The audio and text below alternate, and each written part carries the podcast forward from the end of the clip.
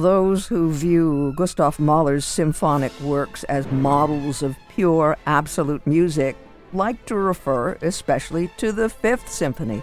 They point out that there is no detailed program for this work. Conductor Bruno Walter, for instance, states that neither conversations with Mahler nor anything in the music suggested that extra musical thoughts or emotions had exerted any influence on the music of the Fifth. It was music passionate, wild, pathetic, sweeping, solemn, gentle, full of all emotions of the human heart, yet only music. No trace of any metaphysical question enters into its purely musical course, that from Bruno Walter. Whoever adheres to this opinion, however, does not realize the nature of the fifth, which, like all of Mahler's music, makes a statement one that is based on an inner program that is kept secret. That, according to Konstantin Floros, Floros points to the fourth movement of the Fifth Symphony,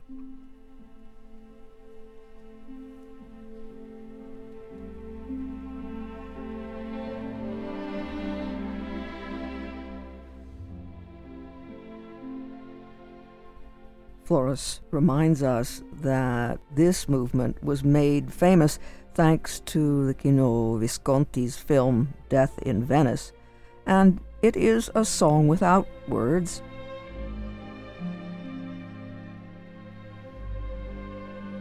It's written for harp and strings, and the directions in the score, soulful with deepest emotion, and mit Wärme with warmth, that Mahler supplies for the performance of the Adagietto convey only a pale impression of the soulfulness and intimacy of this music.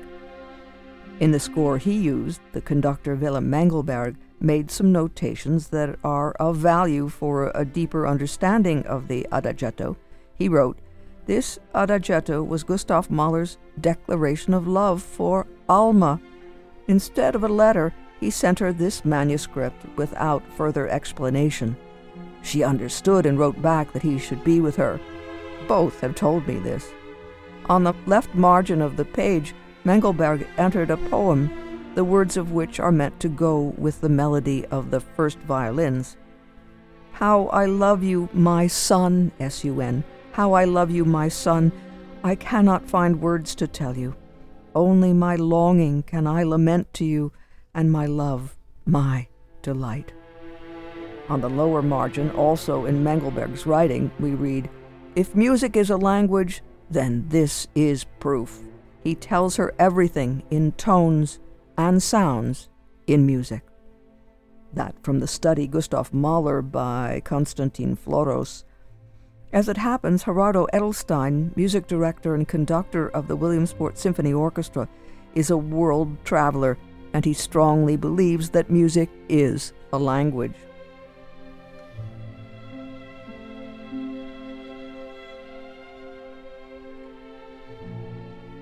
As we've learned, Gustav Mahler's heart, if not on his sleeve, then it is certainly on his staves here, and we might call the Adagietto the heart of his Fifth Symphony.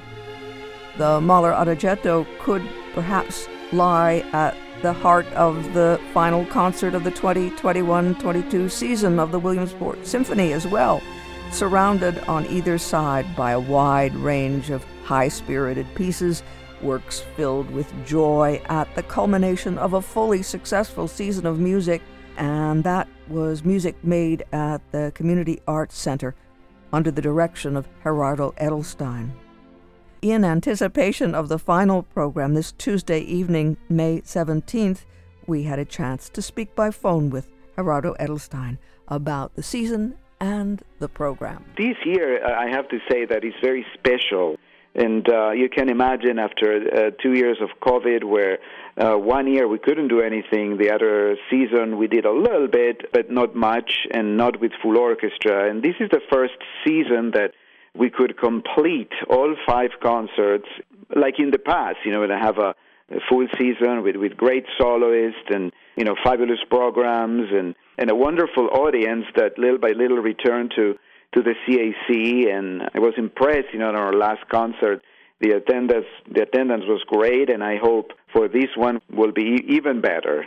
Well, Gerardo, we've learned from your conversations with Fiona that you're very careful in choosing and putting together a program and that you have colleagues at the orchestra who are weighing in, maybe the music programming committee weighing in. This is a wonderful way to end a season, bring it to a climax. It has that feel. Right, right, right. And yeah, I think the input from from the musicians in the orchestra, the community, board members is extremely extremely important uh, because the, these concerts are for them, and we wanted to do the best that we can. Besides, you know, the, the repertoire, the orchestral repertoire is so large. There is so much, so much there to choose from that I want to make sure that all what we do appeals to, to everybody and not only to one sector of the community. And the idea of a theme does help focus. You can have a program that's widely varied, but still there is some sort of maybe an arc that can develop because you have a focus. Right, right, exactly. I, I like, but you know, I have to tell you the truth that I start first uh, with um, a general idea when, when we meet with this committee, you know, trying to bring music from different styles and, and pieces, of course, that the orchestra has not played uh, recently. And then we start the selection process that is very exciting, and, and every member of the committee gives, you know, just uh, ideas, input. And, and then when, when the pieces, the music has been selected, that's when we start actually brainstorming about a theme. And that makes it, of course, a little more difficult. But I think, on the first place, what is very interesting to me is that we will bring music, again, that appeals to everyone, just great music and from different styles, uh, totally different composers from from different backgrounds. And then if we can find a, a theme like uh, you know this last one that is probably the most obvious. Because when we are talking variety, we will talk about music from all over the world and composers from some, you know, different nationalities and and showcasing uh, something special from different areas in the world. Theme, Gerardo, as you've just talked about it, is timely in the sense that we are all so aware in these distressing times that we are part of the same world, and yet there are differences and we can learn from each other. So it doesn't mean that this is in any way a lesson, but it does open us up to the positive parts of being from a diverse world. Exactly. And, and music uh, is a universal language. You know, I've been guest conducting and, and doing things all over the world in four or five continents through my career. And it's amazing.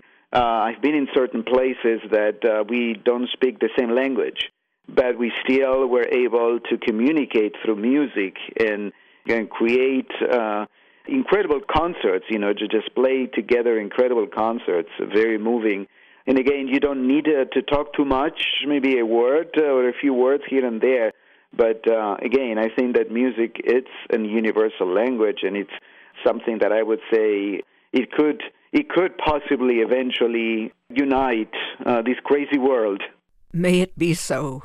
Gerardo, you've planned our itinerary. Where should we begin? Well, I mean, we can start with uh, this part of the world, and uh, we are showcasing one American composer, one female African American composer that has been rediscovered recently, and her name is Florence Price. Not many uh, audience members may, may know her. She's absolutely a fabulous composer. Uh, lived most of her life in Chicago, teaching, performing, composing, and she has over 300 compositions in pretty much every genre. She wrote four symphonies that there have been recorded recently, and you know, chamber music, piano works, and it's just delightful music. And the piece I'm to present for this concert uh, is called Dances uh, in the Canebrakes, and it's a piece originally for piano that was later uh, orchestrated by another great composer, Grant Still. And uh, these are three different dances that you know are delightful, and we, we can hear a lot of the uh, you know African American elements of the music, you know, rags, dances. I mean, it it's it's really a beautiful a beautiful piece, and that deserves to be played more and more. And also from this part of the world, we're going south a little bit to Mexico. The other composer discovered also not long ago, uh, Arturo Marquez, Mexican composer who also lived uh, for a little bit here uh, in the United States uh, with a fellowship. He is Piece Danzón number two. Uh, it's one of his most uh, performed pieces, orchestral pieces. And when I say danzón, you know, it, rhymes with dance somehow. It is a dance. Uh, the, the origin is actually Cuba. But this type of dance was also used in a lot of Mexican music, and uh, I guess the Mexicans adopted. They loved the dance, they loved the rhythms, and, and adopted that type of that genre. And uh, Marquez wrote this uh, beautiful danzón uh, for full orchestra.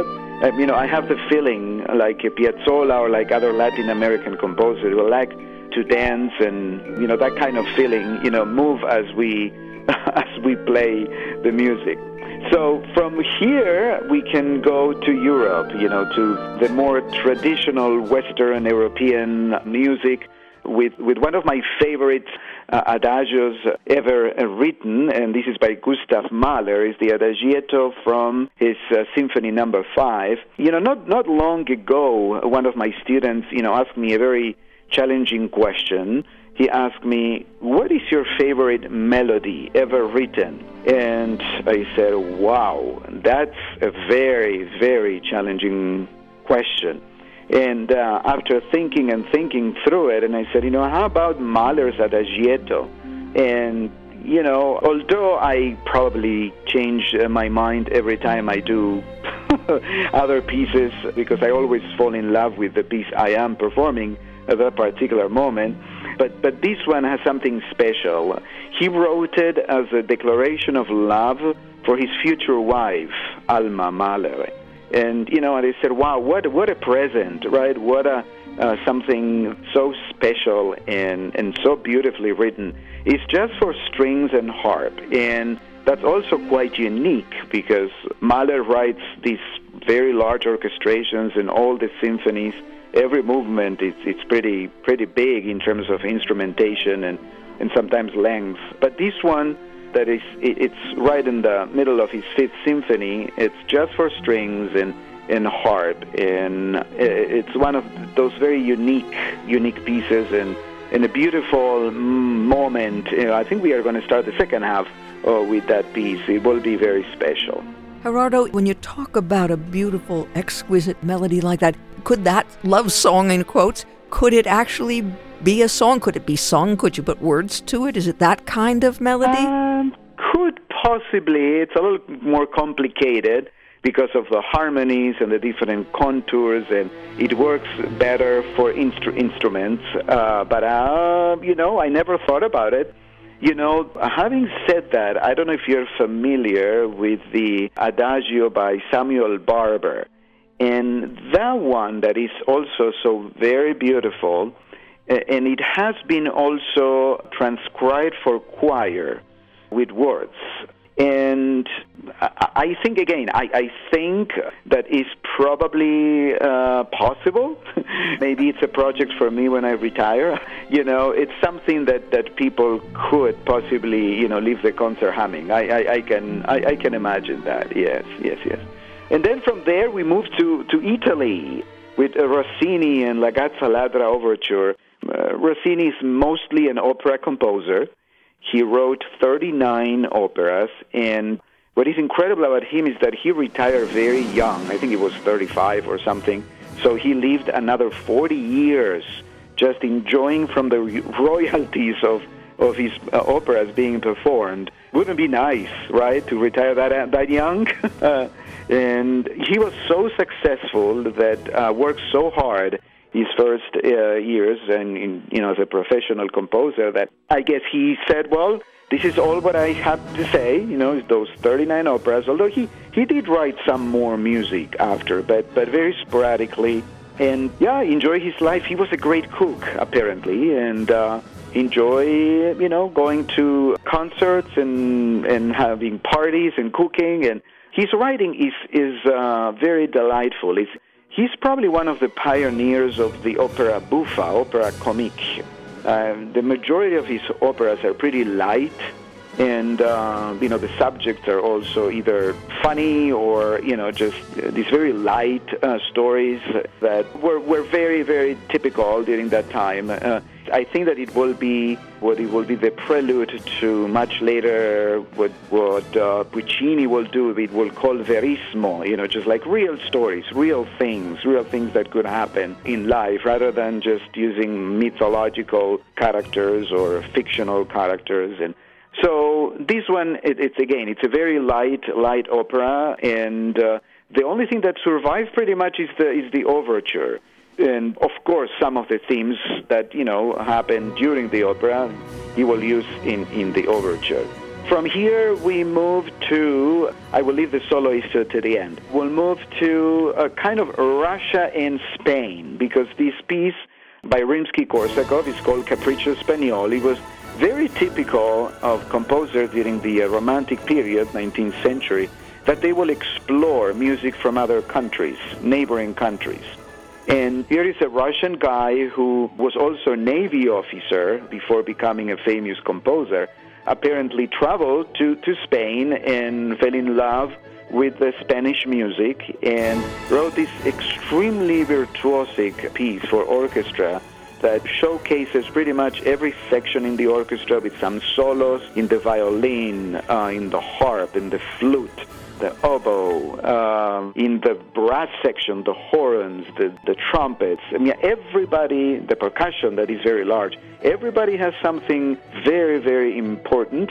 and very virtuosic. It's almost like a, a study in orchestration when uh, he looks for all the uh, pyrotechnics and the most difficult things that an orchestra or an instrument can do and it will show. It will show in the performance. You know, we had already a couple of rehearsals. The orchestra is doing beautifully, marvelously, and they're very excited to play this this masterwork. And that will be the last piece in the program. So, last but not least, uh, going to Hungary with Franz Liszt in his Hungarian fantasy. You know, there are so many stories about Franz Liszt being one of the uh, greatest pianists of all time. It was also during that period that virtuosity and performers, uh, you know, will, will become sort of uh, Elvis Presley of the 19th century, very famous and, and very sought after, and you know, audience will go specially to to listen to them play and Liszt developed the piano in a way that nobody was until then and you know very very very virtuosic and and wrote hundreds and hundreds of incredible pieces including this fantasy that is of course based on Hungarian themes. And it's it's a very free um, it's called fantasy because it doesn't have the structure of a concerto that normally has three movements so these pieces in one movement, but it's what we call through composed, and it, you know it goes from something more lyrical to something more virtuosic uh, or more passionate to something more delicate. And we really need a pianist with bravura, would I say, and and uh, Qin Zhang uh, will be fantastic for this. I got the chance to meet her uh, a couple of years ago uh, at Penn State, and you know I heard her playing, and I was very, very, very impressed. And she currently teaches at Susquehanna University, and we are delighted to have her as uh, our soloist. You know, as I said earlier, I feel very fortunate, and, and I think we are very lucky that we were able to put together our five concerts this season after very, very difficult two years and and we see the future as as very bright. Everybody is uh, really excited, looking forward to this, and looking forward to the future to make more music together. And we have already prepared the new season that we will announce uh, a little bit this Tuesday during the concert. And I'm sure I will have the pleasure to talk to you or Fiona in the future about it, but uh, I'm very excited about what, what is coming up. But but this will be a fantastic culmination of, of a very, very wonderful season, and, and I hope uh, people will come with their families. Uh, because there will be something for everyone. Uh, all this variety in music and these different composers, different periods, and very different styles, I think everybody will, will enjoy. I can guarantee it.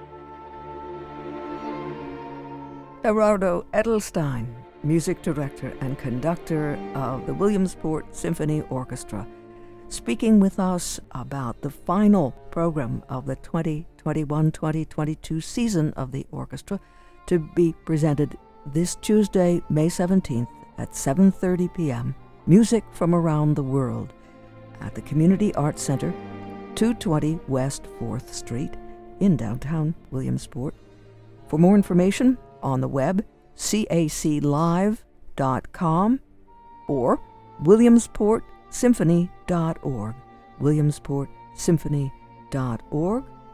Qin Zhang will be the featured soloist with the Franz Liszt Hungarian Fantasy for piano and orchestra, but there will be Rossini and Florence Price, Gustav Mahler, Arturo Marquez, and it's a grand finale for the season. Again, Tuesday, May 17th at 7:30 p.m. at the Williamsport Symphony Orchestra's place of performance, the Community Arts Center, 220 West 4th Street in downtown Williamsport. For more information on the web, caclive.com, caclive.com, or williamsportsymphony.org.